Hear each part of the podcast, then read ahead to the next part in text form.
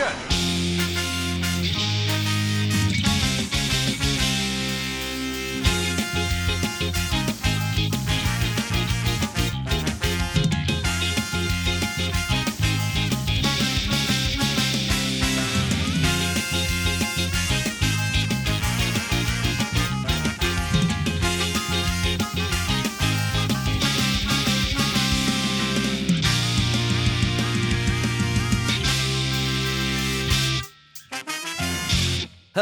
And welcome to the AdCast, a podcast for the study of modern visual culture. I'm your ace attorney, Soup. And I'm your ace prosecutor, Renu. This week, AT stands for Attorney's Turnabout because we'll be talking about Phoenix Wright, Ace Attorney. But before we get into that, what have we been up to? Boy, it's been a hot second since we've chatted. Uh, that's that's true. We recorded the last episode a while ago, and then I I like disappeared for um about a month, Mhm. and um, yeah. yeah. So so Yeah. how how have you been in that time, Rennie? I've been fine. Um, work has been like really uh a lot um this past week especially because I had a deadline. Um today Mm, actually. Yeah. uh so that's kind of done-ish. I'll wrap that up next week. Um but in the meantime, we also took in a new foster kitty. Um nice, nice. we uh he was like a stray that was hanging out in an apartment complex and the apartment complex charged like a hundred dollar per month pet rent on top of like a three hundred dollar uh pet deposit and so the lady who found him uh really wanted to take him in but she couldn't afford it because she had a kid you know and she had to you know. right. support her family um so she had posted about anyone who might be able to take him in because especially that particular night it was going to rain and be especially cold that night um and so uh my roommate responded to the post and we took him in and he's been a real sweetheart who is also super like he has sniffed out all of the catnip we've had in the house and just exploded it all Oh like, my everywhere God. oh my god. um and so then we hid or my roommate hid a um a bag like you know somewhere in the kitchen. And he still found it and he exploded all over the kitchen counter. And so it's just we just cleaned up catnip from the kitchen today before we started Oh, recording. Oh my. Oh my. But That sounds like otherwise- yeah he's i think that's basically his only bad behavior that we found so far. Otherwise he's like super sweet and he's very cuddly. He's super chill considering he's like maybe almost a year old you know um Mhm, mhm. and uh, so he's still got like a bit of that kitten energy and playfulness but otherwise he's kind of like king of the castle like all right this is some new digs i like this Yep. um, the only problem yeah is a druggie. he is a hardcore drug addict He at such a young age Weed.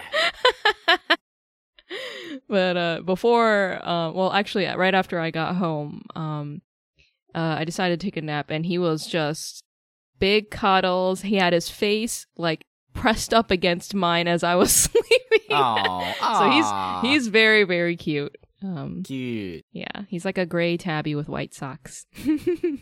Oh, yeah. Cute. yeah so uh we got him for a while. I guess uh we we got him uh set up as an appoint or for an appointment to get fixed and all that and checked out at the vet so you know new foster Mm-hmm. Mm-hmm. Mm-hmm. Nice. Very nice. Yep. um i think that's about basically what i've been up to oh i beat monster hunter world finally as well Oh, nice, nice. Just Yeah. in time for Monster Hunter Rise. exactly i already got my copy of it so i'm ready to break it open this weekend oh, oh man, I'm ready. I'm ready to just lose Renu to the universe. just be like, hey, hey, Renu, um, it's uh, it's time to record the next episode of the podcast. I got like, one more monster. Don't interrupt can't, me. I can't. I have to hunt. I must hunt. The hunt. It calls. Monster Hunter is on such a like a weird schedule for me because it, it- I feel like um and this is partially because I don't I don't like play Monster Hunter even though it has uh, always been kind of an intriguing game to me um Mhm. and one that I've always wanted to play at some point sure. but uh it's very odd because I and this might have to do with my perception of time but it feels like a new Monster Hunter game comes out like every 2 seconds I feel It like we were be- just talking about Monster Hunter World, and suddenly, like, hey, there's a new one. I'm like, what? There's a new one? How fast do they crank these things out? Let's see. When did Monster Hunter World come out? That's a good Um, question. Oh, 2017. All right, so like 2017. so for like four Yeah. years. yeah, Yeah. that's not too bad. I think because they also they released Iceborne. Um, I think. Oh 20 yeah, that's yeah. right. I guess so. I guess Yeah. so. No, you're right. You're right. Yeah. I, Well, yeah, you you that- you never get it. to stop. You know, you just keep going. it's true. I mean, it is, it's one of those things that's like um people really like Monster Hunter, but people also don't realize just how popular it is in Yeah. Japan, where it's like it's like the mega hit It that is, people yeah. buy consoles for, right? Yeah. Like Monster Hunter is to Japan what like Call of Duty is or was uh to to like the United States in like, you know, uh the 2010s, right? I feel like I mean they still sell a shit ton of copies, but I Oh, like yeah. um the the relevance of it as a a game that people like really go out of their way to get is has kind of fallen off. Um Mhm. but like yeah, yeah, I mean there's probably many reasons uh for that. Um like Monster Hunter is a a delightful game where you hunt giant dinosaurs and uh, get your, your ass handed to you. And Call of Duty is a game where you commit war crimes. So Yeah, you know. maybe maybe we're done with war crimes, but not done with dinosaurs. I don't think we'll ever be done with dinosaurs, but It's like animal crimes, you know. Right, You're right. you're hunting and carving mean, up these animals for their parts. well, like, I guess I guess the question is is is like um in in Monster Hunter, right? Are you Uh-huh. disrupting the ecosystem by hunting all these No, monsters, or or are you? it's supposed to be preserving the ecosystem. Yeah, I was gonna say. I, I feel like you're you're doing some kind of service. I don't know what the what the setup is that you can just go out and hunt like forty plesiosauruses or whatever. but um, evidently, if you can do that, there are there are obviously too many predators. I guess. I that yeah, essentially it's um it gets to a point where the monsters are so large and disruptive. They're like, "Yo, this is going to destroy the island that we live on. We got to kill this thing or or make it like turn around and go in the other direction." You know. So there's some quests like that too. Right. right. yeah. Um it's a lot of fun. Um I imagine you would like it once you got into it since you like um stuff like Dark Souls and stuff like that too. So. Yeah, yeah, Yeah. I mean, it's it, again, it's always been one of those games that I've been curious about Mhm. um and have wanted to play, but traditionally I've just not had um a console for it, right? Cuz it Sure. uh hasn't really been uh, as available uh stateside until very Yeah. recently, Yeah. whereas in in Japan it was it was just all over the place. But um yeah.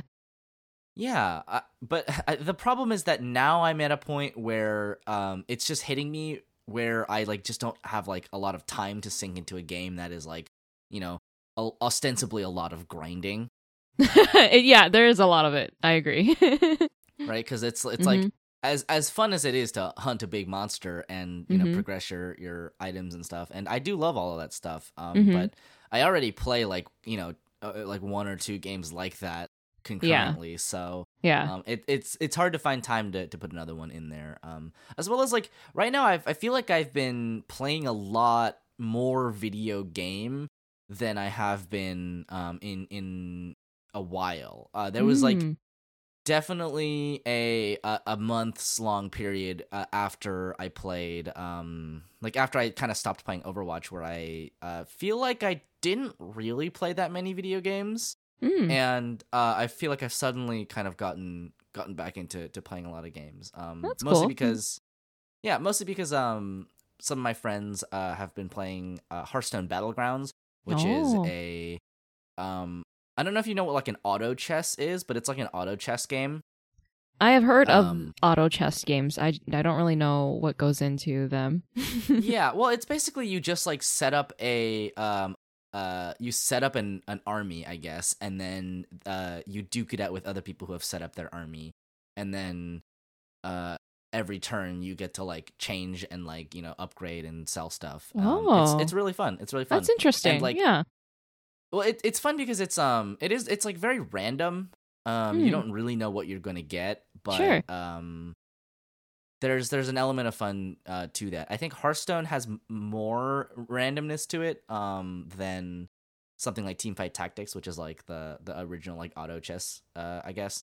Hmm. But yeah, it's it's been a very good time. I have played maybe way too much of it. I, I started playing because um and this is like the the the big thing, right? Where um I have uh been away for the past month and as a result, um I, I went without my laptop specifically because I was like, okay, if I just bring, you know, the iPad, I can get work done and I won't be distracted by video games. Um, yeah. This this was like the big thing for me. I did not want to be distracted by video games. I was like, Yeah. okay, I'll take this opportunity to, you know, work on my work, and I will take this opportunity to catch up on like my YouTube backlog and my manga backlog, and and then my friend did a terrible thing to me Uh oh. where he was like, you know, you know what's a good game uh, for iPad, a good game to play mobile, um, Hearthstone Battlegrounds, and I was like, I mean, I guess I could like, I guess I could try it, and um, like a couple of games, I was like, it was, it was over. I was, hooked. Oh Um, no. Yeah, that was a problem. Um, I did get you know the work I needed to done. Um, Okay, that's most part, So good. that that was Yeah. nice. Uh, but I did end up playing a lot of battlegrounds, and now that I'm home, I play a lot of it as well. Um, uh huh. in addition to that, I've been playing a lot of um, a lot of Granblue recently. There's a lot of um, because the anniversary event just uh, came in uh, and has more or less gone. The um, there's a lot of like new updates to the game, so you know there's lots of stuff to to do. Like they added a uh, a special buff to the the sort of end game raid, so you can just do it solo instead of having to like rely on other people, which is very nice. Um, and has been a, a godsend for me.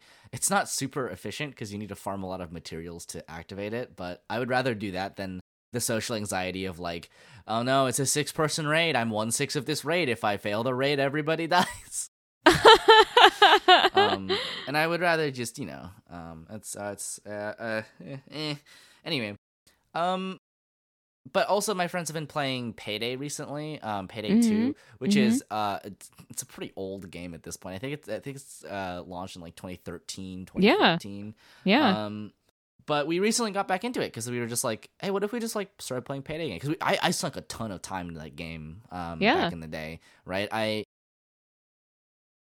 have like 400 some hours in it, I think. Um, and I haven't Oh even been playing it recently. uh-huh. uh, because my friends have been playing, but I've been busy because I've been sitting here like, oh no, I have a deadline to meet. No. Um, but as uh, yeah, as soon as that's that's over, I'm gonna start playing that again. Um, so it feels like I've been kind of playing a lot of video games recently, Mhm. which is um yeah yeah. I've also obviously we've been streaming Ace Attorney. We started Ace Attorney two. Yeah. Yeah, um, that's that's super fun. Um, I Ace Attorney two I think is the one that I have started the most times. Um, I have finished it at least once, but I I don't think I've ever finished it past that. um just just because i think it has some of the weakest cases Oh, Um, okay. the last case is good in ace attorney 2 though okay. uh and then i'm really stoked for ace attorney 3 because that's that's that's that's great i mean i think the middle case in that one lags but oh Mm. well yeah yeah yeah Yeah, I'm I've been really enjoying our playthrough of the Ace Attorney games. Mm-hmm, mm-hmm. It's been fun. It's been fun. Yeah. I, I like that. Um, I like having a um, because here's the here's the thing about my my streaming schedule is that like I stream at such inconsistent like weird times. that I like having a regular stream that Yeah. like I'm I can kind of um gauge how many people are going to show up. Um we we show up at the same time. Um Mm-hmm. you know, we have a schedule. You know, sometimes we're a little bit a little bit late gathering, but you know, we we got stuff going on. Um and then we get to just like play Ace Attorney for a couple hours. It's nice. I like that. yeah, it is nice. Um, I uh, I will say it is very funny though because it because it's on Saturday night. Um, it means that we um it is much more difficult to just kind of guerrilla record an episode the day before it's supposed to go live. Um, yeah, we don't really do that is- anymore. which is why we didn't do um, we, why this episode is did not go live when it was technically scheduled to uh, and is, is a week late. Um, because we just uh I we just couldn't. Um, the reason being that I've been away for for a month, by the way, is um I went up to to Oregon to visit my partner, and um then we moved down together back back into my parents' house. Um, Be cute. because- yeah. um that has been god that it was just kind of an, an entire ordeal like packing up a house and then like stuffing it into a, a u-haul and Uh-huh. driving down all the way um Yep. luckily um my my partner's parents were nice enough to uh uh drive the u-haul down while we, while, uh, we Whoa. just drive the, the That's car down. nice. Yeah. yeah How Um, long of a drive is it? um, it's about ten ish hours. Okay. Um, like in in that range, right? From Right. from uh Portland area to like Bay Area, it's about ten ish hours, um, give or take. Yeah. And which is funny because like it's not that much longer than, for instance, if you drove from the Bay Area to like L.A. So like northern southern California is like just that length. Right. It's Yeah. just, it's just long. yes. Um, but yeah, that was uh, that was uh, God. I mean, it was very tiring, right? Oh, I'm sure. Um, Yeah. I uh, I still don't think I've fully shrugged off all of the like um fatigue um from Uh-huh. moving. But that's just because you know I've got like a, a weak, terrible body that's like out of shape that I have not um taken like extremely good care of. Um, but yeah, so that's that's been exciting. Um, because we uh, obviously because I live in the shed now. Um, and that's uh, weird. Weirdly, I like the shed. I I kind of like it because it's like um, I feel like I'm even further away from my parents. Right. um which isn't to say that like you know i don't like living with my parents it's very nice living with my parents um but there there's just kind of like the pressure of having your parents hovering in the living room like one door separated from your room is like kind of a lot you know what i mean sure. Yeah. I get that. because like you know it's their house they're hanging out Yeah. in the living room but i'm still just like my parents are there i gotta behave you're like I'm in, you're, yeah. you're you got a, like a compromise between having your own place and, al- but also being near family. right ex- exactly exactly um i i and i mean it just means that like the um like I, I i it's nice it's nice um i i get to stay That's from good. away from the prying eye of my family um which isn't to say that they're they're nosy necessarily it's just that um you know it's your parents are like a weird entity to you i think um when you become an adult, right? Um, especially if you still live with them, you're just like, I don't know what the sort of expectation here is. I'm technically still your child, but like, um, shrug emoji, I guess. Um, but yeah, that's been nice. Um, we came down with um with Philip, and um, he was Beep. Very stressed for a, a Oh, couple I'm of sure. days. Yeah. Um, he didn't like being in a new place. Um, Mhm. everything was like loud. Everything was like Mhm. too warm and sunny. Um, you know, Mhm. moving from Oregon in like um early spring to California is kind of wild because um we were we were like sleeping and uh outside it was like below freezing and then like we drove down to California and it's suddenly like 75 degrees outside and we're like oh oh it's so warm why is it summer already um we just happened to come down during like a like kind of a heat spike um Mm. it should normalize a little bit more to like average spring temperatures but like it's been like it was like 84 today right So Wow. isn't isn't very warm Um, it- Yeah. it's very much a um it's very much a system shock i would say um Yeah. coming back to california uh, after being away for a month it's not it's not because like when i left it was like you know um like 50 60 outside uh and then i went up there and it was colder than that and then i came down and it was way warmer yeah, I mean, So- like a, a near 30 degree difference will definitely shock anyone.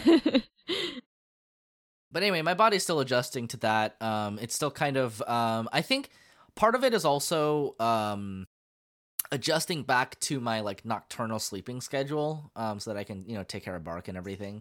Um that has been uh i think that's been healing me weirdly enough. Um yeah it's my natural state um yeah so philip has uh philip was uh very stressed for a couple of days um he was just as shocked as i was at the at the temperature um especially because his fur is like really dense and thick Oh, I'm sure. which is um not awesome for like California. But he's, he's probably gonna just start gradually shedding it. yeah, Um, yeah, yeah.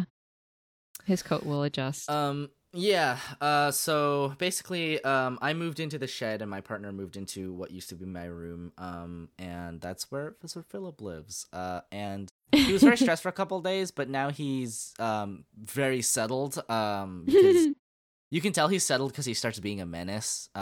Um, yes, like, yes. like you leave him in the room, and he goes, ah. Why would you do this? Why would you leave me? How could you leave me? Come back. Um, you don't love me anymore. You don't love me.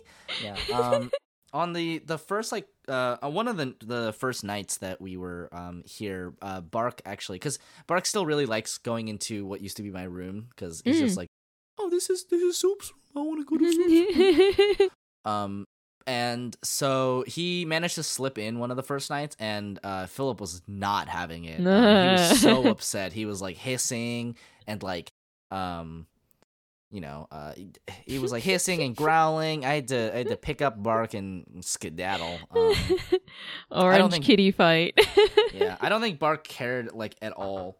right. Yeah, so I had to, I had to, uh, I had to separate the two boys at first because Philip was super stressed. But um now, uh very recently they have uh, started to get along. you know? oh, I can't wait for the kitty cuddle pictures. Yeah. I don't know if they're ever gonna like cuddle. I want it. um, but they they are definitely not fighting anymore. Um, That's good. They they did a lot of little sniffing at each other through the window. Mhm. Um, because Bark is an outdoor cat and and Philip is not allowed outside because we will never we will never get him back. um but uh yeah uh, and then he came in the other day and they like sniffed each other and they seemed to like they seemed to vibe you know uh Mm. they like flopped and and sniffed each other they sniff each Oh. other a lot actually philip is Mhm. like what the fuck is this why do you smell like this you're very stinky old man and bark is just sitting there like i got gotta put up with this i guess. This youngin. yeah yeah. Um but yeah it's uh that's been nice. I really like that. I enjoy that my cats are getting along right? Um uh whenever they are allowed to hang out together they um like bark will just kind of wander around the house and philip will like trot after him. It's very cute. Oh. And then bark's like i want to go outside and we have to we have to be like you- Yeah. you, can't go outside and he's Yep, like yep, yep. "Nah, I want to go i want to go go, i want to go on an adventure but you know we we're we're very fearful for uh what would happen if he went outside um bark Mhm. we know is like i mean it's not it's not good for a cat to be outside but like bark is you know he knows his way around. He, he always comes back. Uh technically speaking he's not even our cat. So- you know um there's there's stuff to be said about that. Um but yeah like i i'm happy. I'm happy that they're That's getting good. along. Yeah.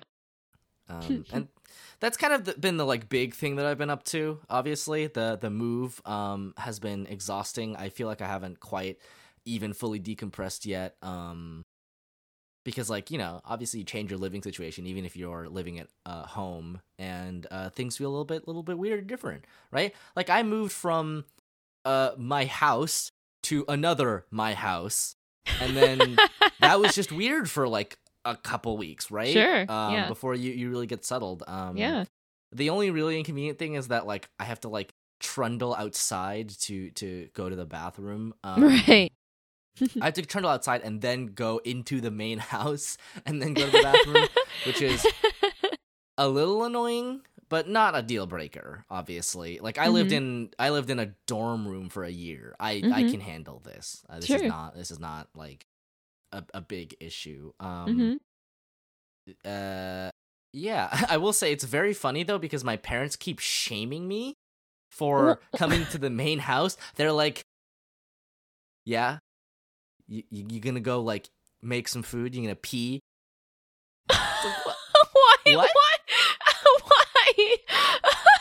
like they're they're like shaming me for how, how often I go to the main house, and I'm like, you guys know I live here, right? Like I know I live in the shed, but I also live in this house. I'm You don't have a kitchen What are you or a talking about? bathroom out there. Do they want you to just do it in the yard or what?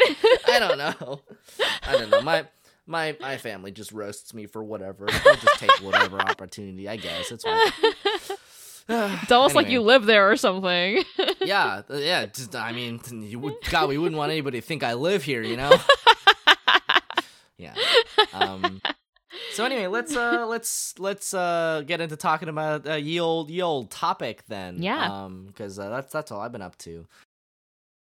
We're gonna be talking about Ace Attorney, which um was just kind of an economical like topic, honestly. Um, because we we have been playing Ace Attorney, Yes. right? yes. So obviously, it's it's time to talk about the first one. If you want to watch us play the uh, first Ace Attorney game, um, you can go look at the vods. They're all on my YouTube channel. woo woo. So, um, Ace Attorney is uh, for those of you who are unfamiliar, um, and I don't know who is unfamiliar with Ace Attorney at this point, but it's basically a detective lawyer game where you are a lawyer detective, and you ha- you must do lawyering. But in the process of doing lawyering, you do detectiving. We do some questionable lawyering and some You do a lot of definitely questionable questionable, detectiving. um it's it, okay so it is it is very funny and it's, it's worth mentioning now um that the director of the game when he created it was very much like i want to make a mystery game that is set in court not i want to make a court game right? So it it really makes sense when you look at it because um the uh the way that trials proceed is not even remotely close to anything resembling you know real life law. Um it's kind of a, a legal dystopic nightmare. And um yeah right? Like there's a three day trial uh limit so trials can only go to three days. Um there's a lot of trial by ambush so like people are just like popping evidence left and right they're like i found this and slipped it in my pocket. Here's the evidence. Bam take that. And people have to just accept it as legitimate. Um until like the last case of the first game where we're like oh it's evidence law is very important. And then never again we talk about evidence law ever. Uh, it's like Um, exhausting, but also just very funny because it's on brand with the rest of the game. And the fact that you said oh that, for sure yeah, it's like it, it's a game that plays very fast and loose and it's very wacky yes, yes. like it wouldn't quite make sense for them to take the law so seriously, but then have all this this incredibly colorful cast of characters and and hijinks that they get up to. Like I Right, I, I kind of like that they take like the more parody comedic approach to uh yeah the law. yeah. I mean, there is um, and and this is this is the thing, right? Is that um, this is uh, an important thing to consider when um talking about and interpreting art, which is that um, it can be interpreted in in any way, uh, regardless of what the author thinks about it or Mhm. uh, intended when they created it, right? So a lot of people kind of um, have mentioned that you can very much read Ace Attorney as a as a satirical piece about Yeah. um, the kind of unfairness of the law uh, Yeah, and mhm. the way that the system is is stacked against people. And it's not, I would say, like that much of a stretch to really um, examine it in in that way. Um, obviously, I don't think so. Yeah. hmm yeah um it's it's like people are are caught in unfortunate circumstances and they are going into a system that is not designed for them to to succeed right um all of the evidence points to them being the murderer or and they have to be like no and and like it, it, it's funny because like you when you really consider it like phoenix wright has to prove that someone else in the audience Yeah. is the murderer or like one of the witnesses is the murderer Yeah. or else they cannot like he cannot get a not guilty verdict right um He has to prove their motive, their method, like exactly. everything. he has to force them into a logical corner where they will like uh, Yeah. do a do a breakdown where they're Yeah. just like, ah, you're And they right. confess, I am the yes. murderer. I did the murder. I had to do it. I had to do it. You know, I had to do it to him. um. So. it, it's um it's very silly but it's also um very much possible to read it as a critique of um not just the Japanese law system but like the the law in general um I will say Japan has a very high conviction rate for um, like prosecutorial cases, um, but that's because they don't bring cases to court unless they are sure that they will get a conviction. It's actually it's actually very interesting because um,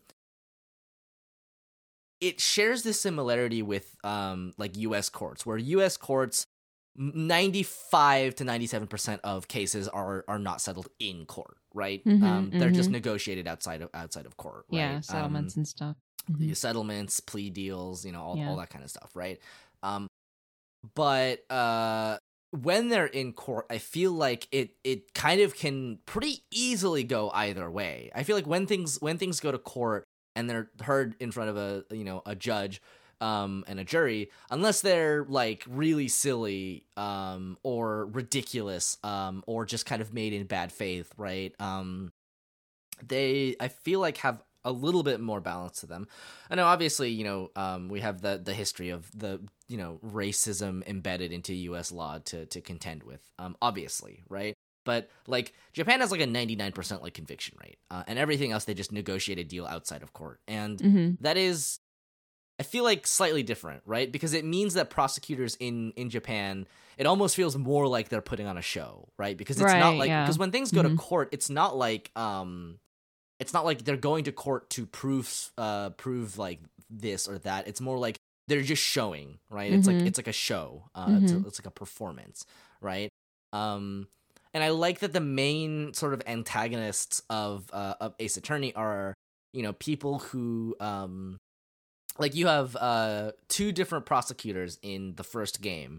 You know you have miles edgeworth who is a very good prosecutor um but you can tell that he is not like his mentor manfred von karma because von karma wants the conviction. He doesn't care about whether people are guilty or not. He just wants the conviction. Right. Mm-hmm. um whereas uh edgeworth wants to find the truth right? He wants to to uh you know uh, he has deep personal reasons for wanting to put criminals in in places where they cannot hurt people. And it's his job to to prove that. Um but he's not like he's not about to go out of his way to shoot an attorney uh because he lost a a, a court case right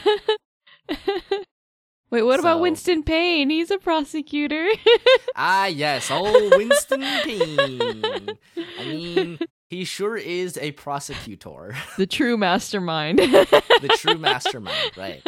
Um, yeah, I uh, so I mean, reading it as a as a satirical piece about you know the law is it is I would say a very valid way of reading it. Um, but you know uh, that's Yeah. that's- yeah. Mhm. Um, it's just kind of something I wanted to touch on because like it, it is important to talk about that. Uh, the intention of it was just to mostly be a mystery I like that. I think it's drama funny. series yeah. or a mystery drama game that Yeah. happens to be set in court, which I, I think is kind of fun, honestly. Um, you play fast and loose with the rules. You break a lot of laws for sure. It's definitely like it's movie court, right? Things just happen, yes. Yes. and they're definitely allowed to movie happen court. like that. Mhm. And to be honest, I'm completely okay with that. Um, yeah, it's very it's funny. a game. Yeah. yeah, I mean, it, oh yeah, it's just a game. It's very, it's a very exaggerated game. yeah. Um, I'm not even expecting it to be consistent about its own rules. no. um, it's just kind of it's very like Calvinball, right? Like it's it's just kind of like we're making up the rules as we go along. Yeah. Like the judge can pass down a verdict and then someone can be like objection. yeah. Yeah. it's And you're like, what? You just now. did the oh. but you go along with it because it's fun. Yeah. Yeah. I think that's great. I honestly, I love how much Ace Attorney commits to just being like absolutely off the wall. yeah. where like all of the characters are are just way larger than life. They're really vibrant and dynamic. Um, they're uh, they're, they're all of their names are puns. They have like Mhm. they're very distinct voices. Um, it's pretty easy to tell. Like this, this is the thing, right? Where we are playing through Ace Attorney and we're voicing all the characters, but it is very easy to tell how to voice a character just from the way they come across yeah. um, and actually, this is funny though because um, there is a detail that I really like about Ace Attorney, where um, the sound that it makes when the the text is going the Yeah, mhm. um, it's pitched differently for each character. Each Yeah, character yeah, has their mhm. own unique pitch to it. Yep. Yep. So um, you you get kind of the impression of a voice, even though you're you're not um, hearing one. It's I think that's really cool. And like the reason this is so cool and important is because the original Ace Attorney came out for the Game Boy Advance, Oh, that makes sense. right? Yeah. So you're working with very limited space. Yeah. Um, and the fact that they kind of pulled it off is is pretty cool. I I love Yeah. the way that Ace Attorney is um has evolved based on you know the limitations of its hardware. Yeah. Um, I, I I would honestly go as far as to say that I I almost prefer I okay it's not almost I do prefer the pixel style of the original games to the remake where they uh just kind of draw everything and like they like trace over it and they like kind of smudge the the color. I think they could have done a much better job to make it look pretty. yeah, I do. I like the bother. sprites better. The pixel sprites too. Yeah. the pixel sprites are are much better because they are you know they're working with what they have but it also looks good right and it's Yeah. meant for a screen that has significantly less um pixel density than Yeah. than a modern screen like if you ever look at like uh, a CRTV or like a Game Boy Advance SP screen right like yeah. you can you can see the like pixels um Yeah. and so you get a different effect when when it's on that on that kind of screen but even still like ace attorney looks way better like in the older games than in the current ones because they just for some reason i think it's because they wanted to like stick to the style as close as possible didn't really commit that hard to doing anything with it um i think they should have either committed to just using the pixel art or committed to like very high quality like new drawings right Mhm, Yeah. um mhm. like that would have been i like in my opinion like the way to to go about it Yeah. um and i'm kind of sad because like I, I will say um when the trilogy launched um and i believe it launched on uh switch um or something along those lines um it looked i think even worse uh, on on PC it looks a little bit better now I think but I Uh-huh. don't I I'm I'm not 100% confident about that so I can't even speak on that um Wow. But yeah um the visual style of it is is good right? Um as a as a game um in general as like a series but the trilogy itself as a remake um or as a like HDification I think loses a lot of the character that the original has in a way that's kind of unfortunate. It it looks it like the problem to me I think is it's just too smudgy Yeah, it looks like they kind of used a blur brush or something Yeah, like that for the shading, you know, It- or an airbrush. it feels like the people who made the pixel art like knew what they were doing and and knew how to yeah. make art Oh, yeah. and then definitely. it, and it feels like they just kind of tasked some like interns to do it at like you know the Capcom studios or whatever. It's like um okay we need a we need a high high definition Ace Attorney. How and can and you can draw? No, all right, you do it. Yeah, it's a shame because the character designs, of course, are so strong that they kind of carry the artwork, which is, you know, they're they're supposed to work hand in hand. You know, the design and the the quality of the art. Um, yeah, one hundred percent, yeah. hundred percent. I don't know. Maybe they thought that it wouldn't matter because they it's supposed to be on a small screen, so you wouldn't notice if it was just a drawn know. over sprite or I don't know. I mean, the Switch you can you can put into a television though. Yeah, they don't. I don't know what kind of excuse they came up with, but you know, I don't know. I don't know if they ever explain their decision, but I like just I just don't agree with it. It just Yeah. doesn't look very good. Um, Yeah. but the game itself is fantastic. I mean, Oh, yeah. Here's here's the thing though. It's like it's just, and not to complain about this like too much, but like it's Mhm. just sad because it, in a game that is like um as sparse as uh as a visual novel or um and you know one might argue that it's not a visual novel but a kinetic novel um mm-hmm. Mm-hmm. because there's you know no branching paths etc cetera, etc cetera, right um Sure. it's just kind of like it's like a third of of the entire thing right Oh Like, yeah, you have definitely. writing you have Yes, art and you have yes. sound Yeah. Yep. And like those things matter a lot more when you don't have like quote unquote like gameplay, like interactive gameplay, right? Right. Um, it's not like Danganronpa where you, you just have mini games. you have mini games, yeah. mysteries or whatever, right? You're like, I got a brain blast. I gotta, I gotta Yeah. uh, do do a hangman crossword puzzle, or else I can't brain blast. Um, yeah. Uh, but the game itself is has always been uh one of my one of my favorite game series. Um, it just has its its own unique charm to it. Um, it works within its limitations very well.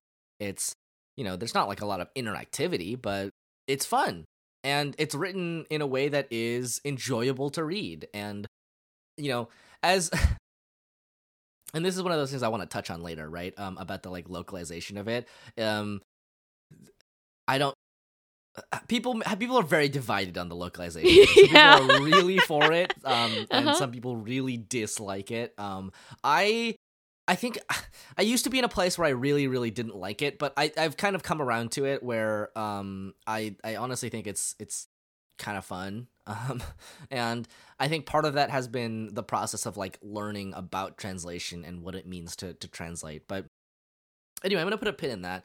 Um let's just let's just talk very broadly about like what what characters um were your favorites. Like did Oh. you did you have uh, any in particular that you really liked?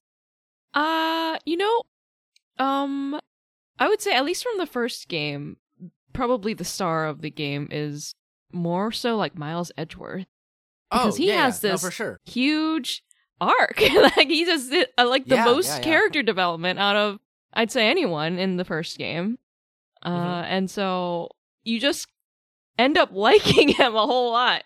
Uh, yeah, yeah. yeah, and I think it's so funny that his the like the I guess the the most likable aspects of him were came around because the one of the artists, um, Kumiko Suekane, drew a, a little comic of him liking the Steel Samurai, and so then his character ended up being written rather than like this hardcore prosecutor with no weaknesses to a guy that was really cute with like secret weaknesses that come Right. out later on in the game. and I was like, I love that. I Yeah. so he's definitely one of my favorites from this game for sure. Um, uh, Gumshoe I love as well. Oh, how Uh, could you not like Gumshoe? I Yeah, know. right? He he kind of like in the first case he kind of starts off like you know a little bit hostile towards you because you know you're a defense attorney and he's he's with the prosecution or whatever. But then he really comes around later, and then he's he's like your bro in your corner. yeah.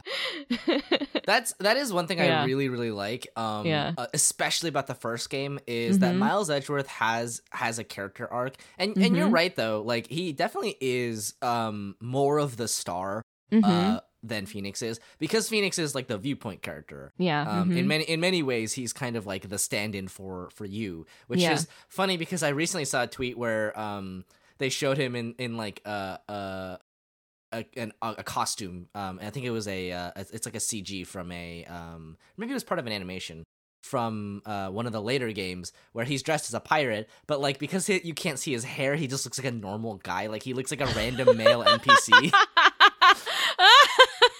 I, just I, I love that. That's so that's so funny to me. I love that Phoenix is just a, a man. He's just a guy. He's a dude. Phoenix, right? A, a dude. Um, yeah, no, uh, Miles definitely has the strongest cha- character arc, and I feel like um, I think that is uh, a lot of what is missing from the second game. Um, Oh. because Edgeworth is not the the primary prosecutor. Um, I don't know if you've ever played Ace Attorney 2, but like, um, yeah, like, uh, he's not the primary prosecutor, so you don't really get a ton of him. yeah. Um, he does show up. Uh, Yeah. But uh, yeah, I will say that um, I think the third one does a really good job of um, filling in a lot of character stuff. I think even about uh, Phoenix Wright actually, especially um, Hmm. uh, the fact that uh, Ace Attorney three really dives into uh, Phoenix's backstory. Um, you get a little bit more backstory about Mia, which is like really cool. Um, because she's like this tutorial character in the first game, and then she Yeah. dies, Yeah. and she keeps showing up to Yeah. like help you, but she's dead. And you don't really know anything about her other than oh, she was actually a spirit medium also, right? Yeah, yeah. And so now she can channel her herself into other people's bodies. Mhm. Um specifically uh her sister's body. But like um I like that Ace Attorney 3 went back and, and filled that in. Um obviously we're not gonna talk too much about the later ones. We're just talking about the first game. Um I have played the series somewhat extensively, um, and I have many feelings about um Apollo Justice, uh, the Mhm. fourth game, and then every game after that. Like it's very funny because you have the first three games, and then you have um this like generation shift with Apollo Justice, and then you have another generation shift, and that one I don't necessarily agree with, but I also don't super dislike it either. Um, there's some things I don't like about it, but it, God, I, I need to stop talking about this. So you can't help yourself. I can't. I, I really can't. Um, I love Ace Attorney. It, it, I mean, it's it's one of those uh, games where I don't like bring it up super often, um, unprompted, but um, is one of the series I probably have have played the most um games of or or whatever. Right? Like it's one of the it's one of the games that occupy the same like uh sphere as like Fire Emblem in my brain, where I'm just like, oh, I gotta play the new Ace Attorney game. Um, I really like Gumshoe as well. Uh, I think he's one of my favorite characters. Obviously, Miles Edgeworth. Yeah. Um, I don't know. A lot of the characters in Ace Attorney One feel a lot flatter to me than um, some of the later ones in uh, the later games. But I actually really like Damon Gant as a villain. You know, I think he's I, really that's good. what I was gonna say too. Uh, is like outside of the main cast, I think he is one of the strongest like villains, but also just like the you know NPC quote unquote cast or whatever. Um, yeah. yeah. Well, no, he's I, awesome. I think it, it's it's because um largely speaking like um the fifth case of uh Ace Attorney 1 and I've mentioned this on stream but the fifth case is um Rise from the Ashes I think um which is the the one that is about Damon Gant and and the police and all that and it's a very cool case because it actually does like explore some more of the setting of Ace Attorney yeah. mhm. and gives you some insight into you know the the procedural sort of uh you know uh law enforcement stuff. Mhm. and actually it's very funny because that case specifically says some very pointed things about about law enforcement which i find hilarious. Um but like uh that case was written mm, probably like a like i wouldn't say a decade but like a long time maybe a decade even actually. Um a long time after the rest of the game was because it was a case they included for the ds remake of uh of the first ace attorney game which- Mhm. um I don't know exactly what the release timeline is. I, di- I didn't look it up. Um, but uh, you can tell that it's you can very clearly tell the, the distinction between um the la- the last case and then the like bonus case, right? Because suddenly they're like, oh, by the way, you can check things in three dimensions. Oh, the you- mechanics get an upgrade. the mechanics get an upgrade. The the um, graphics are like, oh, it's three dimensional. Yeah. There's like an entire sequence where you watch a video four Oh times. Oh my god, that video with the freaking music. yeah, the right, mascot. the blue badger. Golly. And the character designs you can tell too are quite different. Um, yeah, yeah, for sure. the- well, the rest. the thing is that Mhm. after the first game, I think they committed a lot harder to having characters that were even more Oh right? yeah, yeah. because I, I think they put the first game out and they're like um you know these characters are like you know uh, larger than life they're pretty um distinct and they Mhm. have their own voice and they're Mhm. interesting but um they're very striking designs but they're also very like straightforward like you know um Yeah, mhm. one note um they're not meant to like be there for a long time because they're npcs in a case Right. and mhm. um it's only the characters that have uh that show up regularly that um that get more development like gumshoe and like edgeworth um or or maya or um or uh, people like that right mm-hmm. um but because uh the fifth case has the benefit of being released after those those games um the characters are a lot more dynamic right? You have like damon gant who is absolutely a fucking vampire who's like i'm the most intimidating man you've ever met. he and- sure is. You have uh, a a lunch lady who is a former detective who was named the cough up queen, and you have uh, a literal cowboy for no reason. You just have a cowboy there. Why is why is he there? a man Um, transported from the heart of Texas. yeah, straight from Texas. you have Uh, Officer Meekins. I, you know what? I love Officer the animation Meekins. that Yeah, they put mhm. into that case as well. It's like so. It's good. Um, whenever Meekins Oh, yeah. slams Oh, his yeah. fist down into his. Mm-hmm. fi- into his hand, like I'm like, oh my god, it's so smooth. It's um that's one of those things also where uh because um the f- next couple of games um have some room to build upon the formula, the animations become wild, right? Cuz you Yeah. know like Phoenix has his like you know basic animations, right? Um, Yeah. he's he's just your basic lawyer man. He does the finger pointing, he does the paper slapping, um, he has the like think think face Yes. um and then edgeworth pretty much has like the same but like um slightly different um personalized to him of course you know Yeah. he has a slam he has his like um shock face he's like Ugh. Um, His he mad his like face. gritting teeth. He's like yeah, angry. um but then then the prosecutors just get wilder. He's like um and I, I find this this is very funny. Um they uh very specifically they were like we wanted a different prosecutor for the second game because we can't just have a prosecutor who is supposed to be really good and lose every case. They're like we need to give miles a break Poor Um, Miles. poor miles but like um, Reputation the fact is ruined. but right but the fact that like um um edgeworth and von karma are quite a lot right Yeah. uh they're dressed to the nines yes. And then Von Karma is like more because he has like animations where he like slams the table and roars Mhm. and he like slams his Mhm. face on the, the Mhm. back wall. oh whatever. God, yeah. Um, but like Franziska Von Karma, who is the main prosecutor of the second game, has a whip and she has a bunch of whip animations. yeah. um, and the uh the prosecutor of the third game also has a, has a lot of different animations um Mhm. it's very very cool um i like it a lot and then they only get weirder from there um you have Klavier in uh, the fourth game who is uh, a rock star so he has a lot of air guitar like animations um, in the uh in the game after that which i believe i think is dual destinies. I think that was the first game um after apollo justice. Um you just have a samurai. Uh and then in the game after that you just have like a a spiritualist?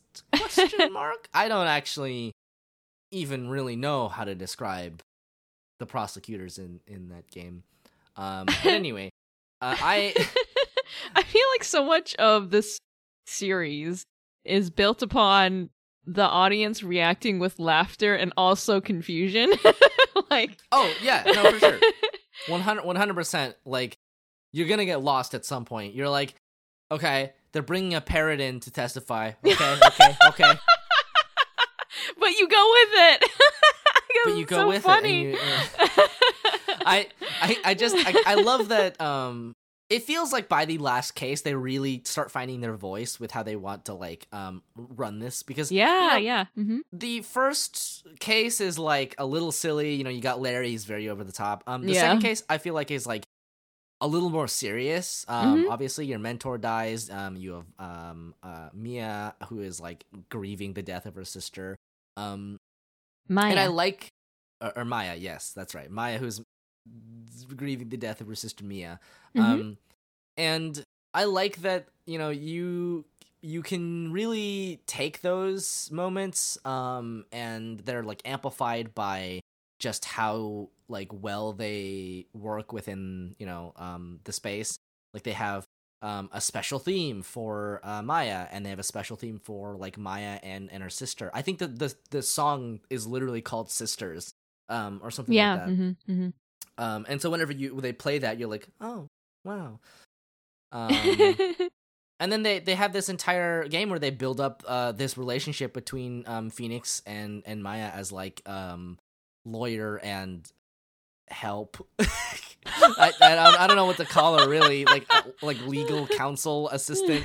Um, and then um the the end of the game actually legitimately feels like you're you're saying like goodbye it feels like the separation of two people who have um become friends with each other and Yeah. that's that's it's honestly it's kind of like it's kind of nice um i like that despite the fact that ace attorney is so over the top and ridiculous they will still have like moments where characters uh, are emotional and because like because the game is so over the top p- characters can be more emotional and it will read as like you know as fine because it's with in line with the rest of the game um but Mhm, you still yeah. get these like legitimately kind of like heartfelt moments and Mhm. um you have these like kind of like quiet moments where phoenix is like contemplating and he's just like man things just haven't been the same since maya left i i don't really want to do lawyering right now I haven't worked in three months. I haven't worked in three months phoenix wright doesn't we may live in some kind of legal hellscape, but I guess we live in some kind of uh, vague utopia where uh, Phoenix can just not do work and pay rent for three months.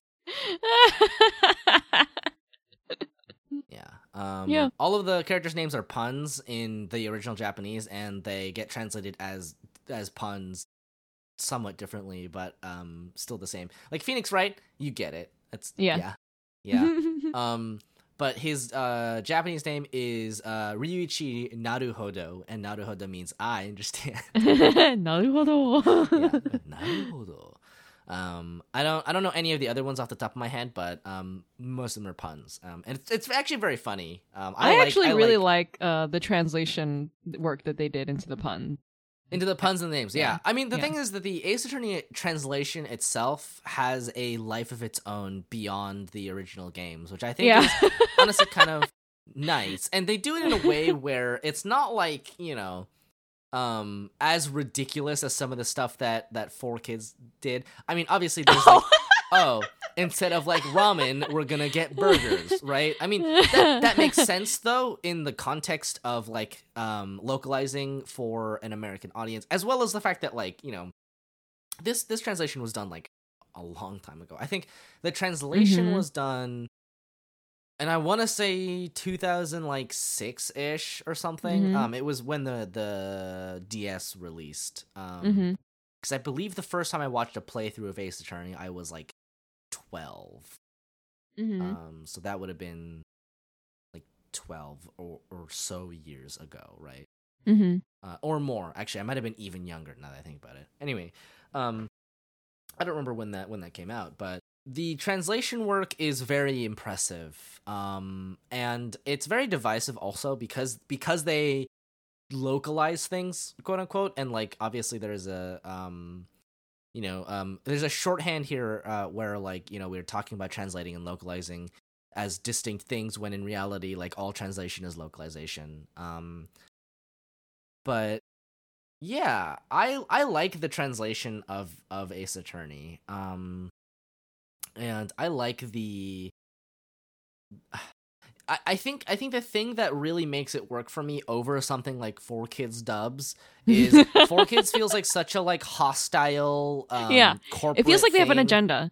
Yeah. Yeah, where it's like they they're like, "Oh, um we want to um take these Japanese cartoons and market them to an American audience, but they won't understand Japanese cartoons because they're for a Japanese audience and um obviously people just don't know what rice balls are." Um, and I mean, to a, to a certain extent, when 4Kids was like at its like you know um, peak, uh, I would say that that might actually have been true. Um, but it is the work of people like the 4Kids Corporation that made that statement continue to be true. Right? It was a self fulfilling prophecy. Um, uh-huh.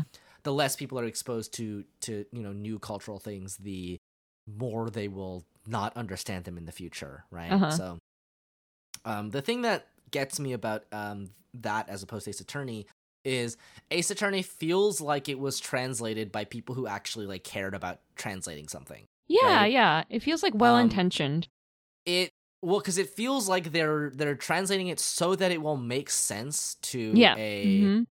uh, a Western audience, but not in a way that's that's like masking over like all of the the Japanese isms in it Sure. so much as like um you know people won't really understand ramen as like a thing. They're just like, why do these people keep getting ramen? But they will understand burgers, right?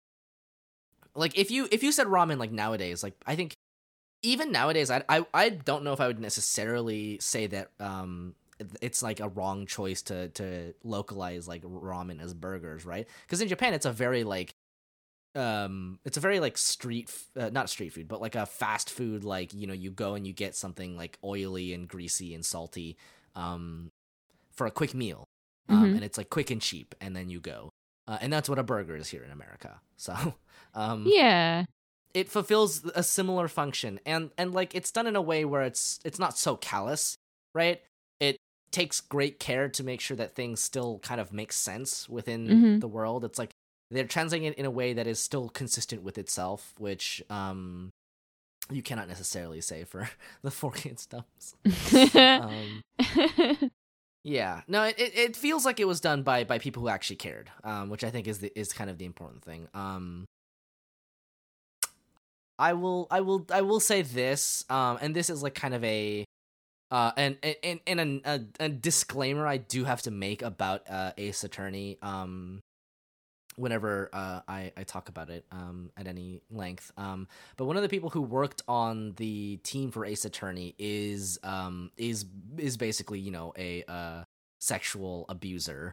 So oh, um, wait, it- and on the like a game dev or a um, developer y- in the game? So or? so um not not one of the original Japanese devs, but one of the people who worked on the the localization team, um, who's Oh. actually the the original voice of uh, Phoenix Wright, Ben Judd, is um very much a very bad person.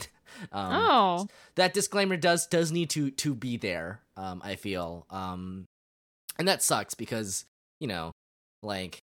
It's just it's like it's such an I- iconic thing. Um, the Phoenix Wright's objection, and to have that marred by the the person behind it being Oh. like such a shit person is like just like so he's like- the voice clip? um yeah like as much voice acting as there is right Yeah, yeah, but but that's his voice whenever we hear an objection from Phoenix. yeah yeah um that being Okay. said they do change voice actors um i think i don't know i don't remember when they changed them but they do change voice actors um so anyway that's that's just a disclaimer to be made about the first uh, ace attorney game um Hmm. which is just like kind of like a oh bummer huh Yeah. um it's just like always a bummer when you're like oh this this thing i like is really cool oh no someone's real shit but i mean as far as we know nobody who worked on the original game like did anything like that or We at hope. least to that extent so at least that we know of so you know Yeah. um i guess we have that going for us but like yeah um ace attorney ace attorney um i would like to talk about mechanics stuff um sure. because i think i think we've kind of covered how just like wackadoodle the plot is it's very Yeah. very fun Yes. it's very um out there uh you Mhm. do cross-examine a parrot at one point and it does lead you to not lose a case um someone definitely does do a murder because they were upset at another attorney um Mhm. shrug emoji. Um but yeah so ace attorney is a uh, kinetic novel. Um I, I guess would be the accurate way of uh uh categorizing it. A kinetic novel the difference being that a kinetic novel doesn't really accept like choice input um in the same way that a visual novel does. Like a visual novel tends to have routes whereas a kinetic novel is just one thing Mm. um so ace attorney is a kinetic novel because like you know you there's a right and wrong answer that will progress you to the game or not right Mhm. it's not like um certain other games kind of in a vague phoenix wright-ish genre i guess um like the sherlock holmes games for instance uh you can just fail them right it won't but, but like ace attorney you will just like not be able to proceed without getting the right answer so um, yeah, you get back to the loading screen or whatever. Um, Mhm. that being said, I think that for such a limited framework, it works really well, especially because of um, how uh, how much care was put into making sure everything worked. Um, because when you're able to convey information with very few tools, I think that's very cool yes, um, yes. so you can tell um because like here's here's the thing right about video games where um, the expectation of a video game is that the adversity will increase as your skill increases. So as you become better at the video game, um, it will become harder in response, right? Mm-hmm. Um, it's like a difficulty curve, right? That's why like the level one uh, or the the uh, the opening boss of a JRPG has like 30 health, and then the end boss is God with 900 like 9,999 health. Um, Ace Attorney does not have health. Well, you have health, but Yeah. like your your prosecutors don't have health, right? Yeah. Your entire goal is to reach the end of of the case. Um, Mhm. That being said, the end of the case is uh the um it's interesting because it's both the like victory uh, of like getting your client declared not guilty, but it is also in Ace Attorney specifically about the pursuit of truth, right? mm-hmm. Um, the the the case ends when the truth comes out. Um, Yeah. So it's a very interesting thing where the goal of the game is to get to the truth via proving your client innocent, which is funny because um, there are a lot of detective games that don't really feel like detective games. This feels like a detective game. yeah, they present you with um, a lot of evidence that you discover or that you can get out of a witness um, from questioning them or pressing them in court. And you have to link the evidence together um, Right. and, and be able to present it at the right moments in order to get some kind of confession or, or to right move to the like case link, forward. link the pieces. yes, Um, exactly. I, I like that there's a prosecutor there as well to provide counter arguments. Um, Yeah, I think mhm. that's I think that's really fun. I think that's a part of what really makes Ace Attorney so so good, right? hmm Um, and it's it, it is the primary way in which Ace Attorney expresses its difficulty. Um, Yeah. and it is actually it's actually kind of a very subtle thing. Um, because I didn't notice it until someone pointed this out.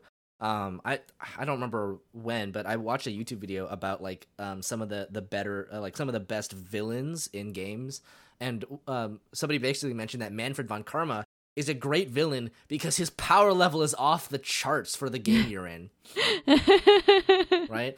Uh-huh. Um, so to to kind of like explain this, um, when you do your first case, it's a tutorial case. So your entire thing is literally just learning how to play the game. So Winston Payne basically makes almost no objections. hmm Um, he will only ever respond like at the end of a cross examination segment, um, to usher in the next one. Whereas Miles Edgeworth will interject and like shut you down. He'll he'll like object. He'll be like, "That's really uh, that's that's not how that works, Phoenix. You know, that's this is this is ridiculous. You can't just say Mhm. that, right?" hmm So y- we've actually been presented with a power scale. Yeah. You know, mhm. you have somebody who will not object to you at all, and then you have somebody who will and will shut you down, right? Yeah. And He's then like slightly to- above your level. Right, exactly. Uh, and then you get to Manfred von Karma at the very end of the game after you've been like, you know, um, learning Miles Edgeworth and like um, going back and forth with him. You get to Manfred von Karma, who is like so difficult because he's like Miles Edgeworth, but more. He won't Yeah. let you talk. Yeah. He will shut you down at every opportunity. He overpowers the judge. mm-hmm. Um, he prepares his witnesses like Uh-huh. very tightly so they don't release information. And then when you Uh-huh, try to yeah. press them for information, he shuts Yep. you down. yep. right? Yep. Mm-hmm. So then you're presented with like the the end of the power scale, right? You're like, this Yeah. is the final boss of the game. Yeah. And you can tell it's the final boss of the game intuitively because he's so hard to crack. Yeah. And the uh, uh, when you have your little life bar, um, the consequences are a lot more dire when you present the wrong evidence. Um, and it al- it's also a lot trickier because the, the case itself is a lot more complicated by this point. Um, it's taken a lot more turns than previous ones. Um, I'm trying to think of which one it was that we failed out of. I think we failed the last case. I think the last case is the hardest one in the game. the the Von Um, Karma one, No, no, no. The uh the extra one, the uh the Damon Gant one. Damon Gant one. oh my god. yeah, that, that that that case is super super hard. Um, it's actually very funny because um, that's that's actually the next thing, which is I like that um, the last case, the last last case, the bonus Yeah. case, um, you are less fighting Miles Edgeworth and more fighting Damon Gant. Yeah, yeah, You're actually working with Edgeworth at certain points yeah. to to bring you know Gant down, and like it's really great because um first you first of all you get a, an antagonist that is not um the prosecutor, but is somebody who is very entangled with the law and um uh like structural power, right? Mhm. Damon Gant, I think, is one of the best like representations of how to present impact in a video game, um, in any kind of like video game, right? Yeah. Here's here's the thing, right? Where like Von Karma controls the courtroom. He's he's basically judge, jury, and executioner, and Mhm. he will stop you at all costs. And it is you're on the ropes at all times. Like the the verdict is always almost about to be declared. Yeah. Um, and it's just the very like um out there things that happen that like throw him off. Um, the power of friendship, right? um, that can overturn him. a parrot. But Damon Gant is really scary in the context of the game because he has control over the game. uh-huh. Right? Um, this is, uh, for instance, what makes uh, Monika an amazing villain. That's what I was thinking too. Club, Yeah. right? Where yeah. She she controls the game itself, and you have to go outside of of the game to actually complete it, right? Mm-hmm. Um, Damon Gant does this thing where he just sits there and he blinks at you, and you cannot progress the game. He's he's stopping you. He is stopping you from progressing. He's stopping you from interacting in the only way you are allowed to do so, and you cannot go until until he allows you to go. yeah. Right? Um, and he stops the background music at will. He's just Yeah. like, I'm done with this. yeah. and I don't know if there is really like there are very few games to me that within their own framework like present how like just how big the power level difference is Mm-hmm. um and as effectively within like a limited scope right mm-hmm. I think um Final Fantasy VII is actually pretty good about this, where you know you have Sephiroth and he's like an NPC you can fight with, and he's like God basically because you know you're like a puny little idiot with like 10 HP, and he's like ah 999 damage, 999 damage. Um, and then you fight him at the end of the game, and you feel like you've you've grown um because he's uh been established as a powerful character, right? Um, Yeah. That's what I mean. Um, or eh, like any any way in which the mechanics of the game are like directly tied to um the story, right? Because that's where video games I think are like mm, the Gucciest, right? Um, I've I've brought this up in the past, but uh, one of my favorite levels in all of the Fire Emblem series is the uh level in Fire Emblem Awakening where um all of the troops on the enemy team are demoralized, so their stats go down every turn mm-hmm. um because like it's following a very like dramatic um scene and I, I think it's um i that's done maybe maybe the best in in all of the games um i also Yeah. like um three houses has something like this where in certain routes um uh okay i, I say in certain routes I, i'm pretty sure it's only the blue lions route specifically um when you fight Edelgard, if you put your main character um in her attack range, she won't actually attack first until you en- engage. Uh, and I think that's really cool. But she will attack any other character. Yeah. Um, that kind of stuff tells a lot of story in like very limited amount of like Yeah. thing. yeah. And it's so good. I love that so much. And Yeah. Ace Attorney is like a masterclass at doing this. Like intentionally or not um i mean i'm i have to assume it intentionally right um but like Sure. they understand how to ramp up the power scale of a game that does not have traditional mechanics yeah. right Yeah. um you don't have attack power you don't have uh spells the only thing you have is navigating the the game itself um and a character like Damon Gant can just stop you at will Mm-hmm.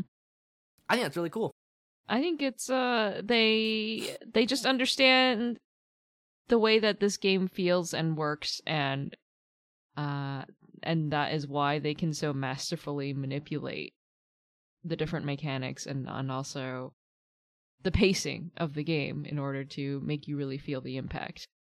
Um, Mhm. and it's it's. I mean, you can. I don't know. You could criticize it for being a lot of reading, but it's really, really very charming and very good. Yeah, I mean, uh, like this is all to say that like the the writing of Ace Attorney is very good. oh, it's amazing. It's so entertaining, and it it gives you the feels when it wants to give you the feels, and and yeah, I think it's great. Um, okay, uh, a small aside, but uh, one thing I do find really funny is that um the first game was like localized like very um very explicitly like i- instead of Tokyo or whatever it takes place in Los Angeles, um California, um Mhm. which is um I think I think they say LA, but they they definitely say like America. Yeah. um, or something of the sort. But that I'm pretty sure that's where all the Japanifornia jokes come from. Um, The Mhm. fact that it's supposed to take place in in LA. yeah. Um, and I like I I think it's really actually very funny that every game past the first one seems to get more and more Japanese, and then they have to fi- figure out ways to work around it. um, in the Uh-huh. second game, um, the place Maya comes from is called Kurain Village, and that it's like a it's like a traditional like um Japanese village or a very like traditionalist village where like Yeah. um um you have to take a bus to get there. Uh, it's like out in the middle of nowhere. There's like waterfalls and nature around, and that um makes sense in a Japanese context, right? Um, anywhere that the the trains don't reach is is somewhere that's going to be a little bit more rural. Uh, it makes absolutely zero sense in in an American context for there just to be like a Japanese village like nearby. but at the same time, I think it's very funny. Like Kurain Village is um definitely where they had to to put some flex in to make it work. How do Um, we do this, guys? and it gets funnier in the later games when they go to a Japanese high school and they're like, "This is just what a high school looks like, guys," and you're like, "This is not what a high school looks like." it's a private school. I do think that in um in the later games, uh, the localization strays away from being so explicit about location, um, which is I, which honestly I think works just because it's um I I don't know how explicit the ex- um locations were in uh the original game to begin with. sure. Um, the expectation is is of course that it takes place in Tokyo, and that makes sense. yeah. mhm. Um, but at the same time, you know, it's not necess. It doesn't necess. Like we we're existing in a fantasy world where the law is like a three day maximum. yeah. right? Um, it, we can suspend our disbelief a little bit further. It's fine. You can just make up a, a fantasy, uh, or a fake, you know, city wherever. It, it- it's not that of that much concern to me. hmm Um, but yeah, yeah. Um, I- mean, to the point where uh, one of the games is literally about Phoenix's like uh, ancestor who does lawyering in like Meiji era Japan, and you're like, hmm. hmm. How do we Um, that game, localize the way- this? that game, by the way, has uh, never been never been translated. Um, well, there you go. We don't localize it. yeah, I mean, it may it may be coming. Um, I think Really? some some leaks uh said that it might be coming. Um, Oh. th- that one's called Daigyakuten Saiban. Uh, but in any case, um, I mean, I, I, apparently there were a couple of reasons for for it not being um localized immediately. It's kind of a shame. I I there are some Ace Attorney games that I just like wish we had, like that one obviously, and um, what was the other one? Uh, Ace Attorney Investigations 2. We never got that one. We never got an official release of that one. More. Although we did we did get Ace Attorney Investigations 1, um, which I did play all the way through. And Mhm. um speaking of power scaling, that's a really weird one. oh.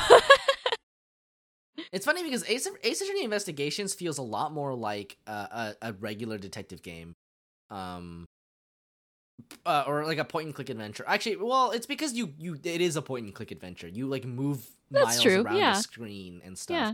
Um, but the final boss of that one is uh wild. I think it's probably he's technically the most powerful character in the Ace Attorney universe. Um, oh. and I won't spoil it because I I think we're gonna play it. okay. I think we should play it. Um, I'm down. but man, uh, it's something. I, let me tell you. Like Ace Attorney goes some places, but this goes places. Yeah. Um. Uh, I, I I mean we touched on like the the art a little bit um and how the the pixel animation was better um the art style is obviously very iconic very striking um but the animations themselves are actually also really good um that's like it it's one thing to have good art it's another thing to have good animation and Ace Attorney has good animation yes. 100%. um, they have like a lot of these uh, idle animations and um, different ranges of motion. Um, like Mike Meekins has this thing where he just like slaps his hand into his other hand. Mm-hmm. Uh, and, Yeah. and it looks very good. It looks good. They you can tell that they it, it looks smoother because they obviously had more frames of animation Right, in that right. in that bonus case or whatever. But even the I guess the the older animations for the original I don't know the the original cases Oh yeah, um they they include like just enough frames for you to just you know you, you readily understand what's going on um it might not Yeah, be yeah, yeah. smooth but like you know it's it's readable and and good this is actually something of a lost art, really, um, Mhm. because of the increasing fidelity of of games. Um, we're well past the point where uh, you know you have to make a game that fits on a cartridge. mm-hmm. um or fits on a cartridge that is like very small right like a game boy cartridge but it's it's somewhat of a lost art this game boy uh advance era of animation where yeah you have just enough to be able to express things um Mhm. in a in a way that is uh, abstractable enough to be read uh, easily, but not like stop motion or whatever, right? right like, yeah If you see the the original Pokemon games, like they're pretty stilty, right? Like they you can tell they could have done with a couple more frames. And Mhm. by the Game Boy Advance era, they have a lot more frames to work with. Obviously, Mm-hmm. not all of them, but um, the animations really come alive um in in a way. Um you're not you, you don't have to use as much of your imagination um for Mhm. better or for worse right? Yeah. Um and ace attorney and ace attorney and fire emblem are really great examples of this where they move like pixel animated characters in very limited ways that express things very dynamically hmm um and they know and they know when to cut the sound in too. Mm-hmm. like the sound design of ace attorney is very good. I mentioned the little like boop, boop, boop, boop, boop thing where they each have like a, a voice despite the Yeah. fact that um only the objection lines for certain characters uh, are voiced. Yeah. Because they can't fit more voices. Voice like sound files are huge. Mm-hmm. um ah sound yeah um so yeah obviously i talked a little bit about um before how the uh they have voices. Hmm um but the rest of the sound is actually also like really good right? It's punchy it Yep. it it's um it tells um everything it needs to like the desk slamming sounds. Yeah. Really really choice. Um the impact sounds whenever the the antagonist gets caught in their lie. Right exactly. Uh i also really like that uh and this is this is actually um so the music obviously for ace attorney is very good.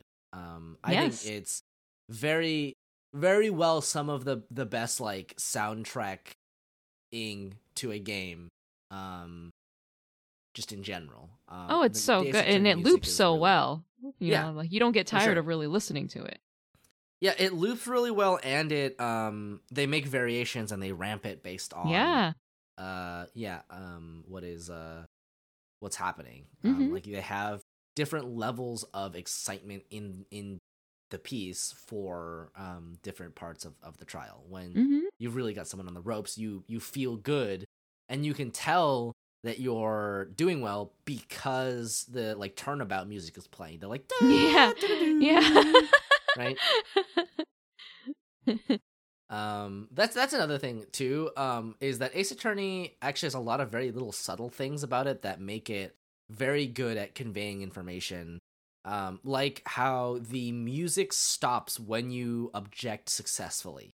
hmm Um, you can immediately tell whether or not you've got it. Yeah, yeah.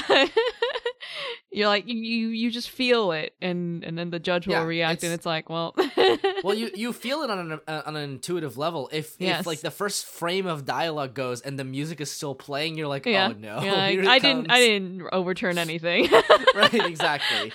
um uh actually this is also why i think the the damon gant being able to stop the music is um really intimidating it's Yeah. because it's it's usually a thing only you can do yeah. hmm right um you, you're the one who kind of sets the pace of the game normally right you get to choose how fast you do uh, Yeah. you read through the stuff and um, Mhm. when to present evidence etc etc etc there are some like minor gripes I have with the game. Uh, like some of the clues and um ways to get to those things is a little unintuitive, especially if um okay if you figure something out too early and you try to link something. oh um, God, that is sometimes the worst. is- Sometimes it is just actually harder than if you had not Yeah. known to begin with. yeah. Um, which means sometimes we just get stuck because we're like, ah, how do we connect these pieces? They're like, well, this makes Yeah. sense. This makes sense. Yeah. I guess we'll just try them all until until we get one. Um, yeah. Uh. Yeah. Um.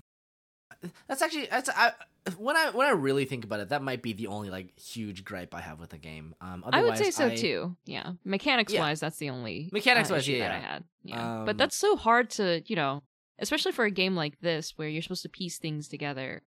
Um, yeah. I I feel like most mystery games run into that problem. I think I think you're right, and I think that um, Ace Attorney is pretty good in that it gives you enough clues to figure things out on your own. Mm-hmm. Um, I like that you're you're kind of able to, and it's not that you can piece together everything from the start. Although you know, once you have all the evidence, you you can pretty, get a pretty clear picture of it. Um, unless you're in the first few cases where they just show you who did it. yeah.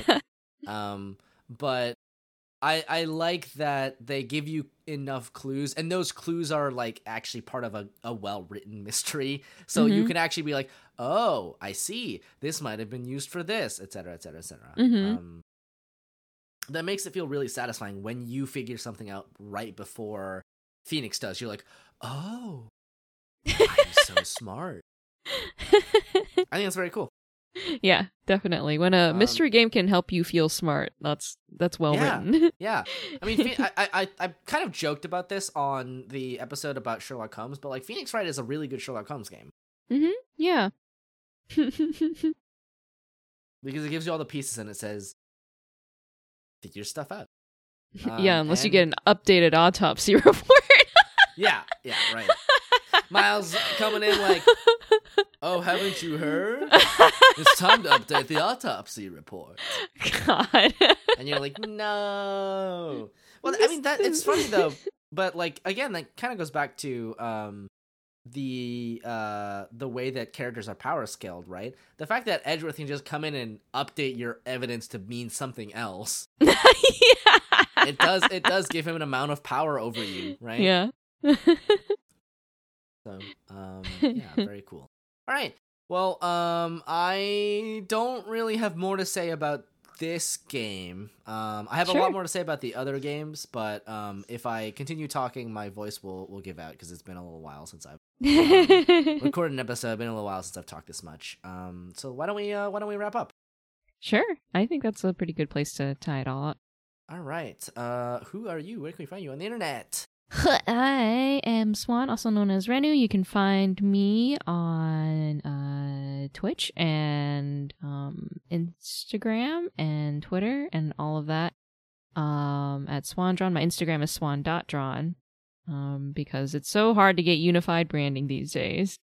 And Ain't that the um, truth? I think you've had a better time of it than me, thankfully. Um, I, I have yes. Yeah, which is great. I uh let's see. Uh, on my Twitch, we are streaming Monster Hunter Rise this weekend. Otherwise, um, I usually do art and commissions and stuff. So, if you like any of that stuff, come come check it out. Nice. Um, you Yep. can find me all the places at Literal Soup. Speaking of unified branding, uh, I am not really sure what I will be up to. I am going to do my best to start streaming uh, semi regularly again. Um, I have some work deadlines to to finish up before I can do that, but Mhm. uh, all in all, I uh, yeah, I'm looking forward to being back home. You know. Ah, that's nice. yeah, uh, I don't think I have anything super pressing um, beyond that. So nice. Hmm. All right. Well, uh, our opening is by Scotchy Network, and our ending is by Takuma Okada. And the Patreons we are thanking this month are Evan Williams, Magpie Miritus, uh, Cherubel, Sean Dow, Frostfall, uh, Claire West, Undead Uncanny, uh, and Bill and Boats. Thank you so much for your support. Thank you. We couldn't make the podcast without you. Ah.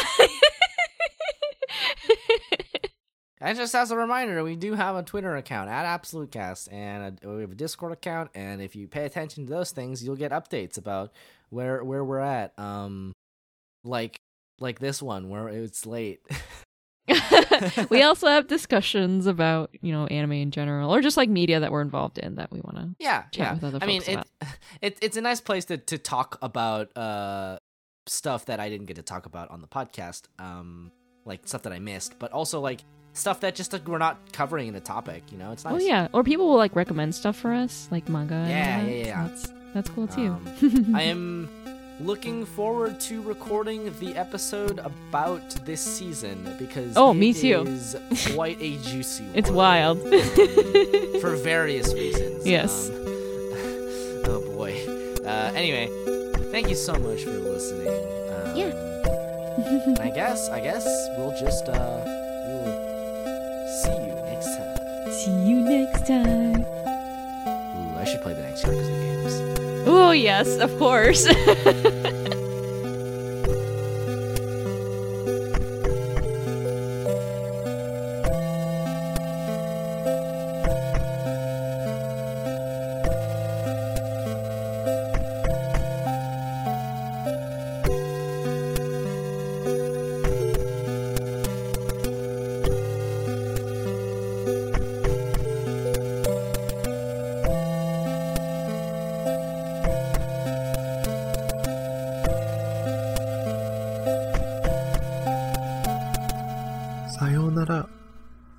したね。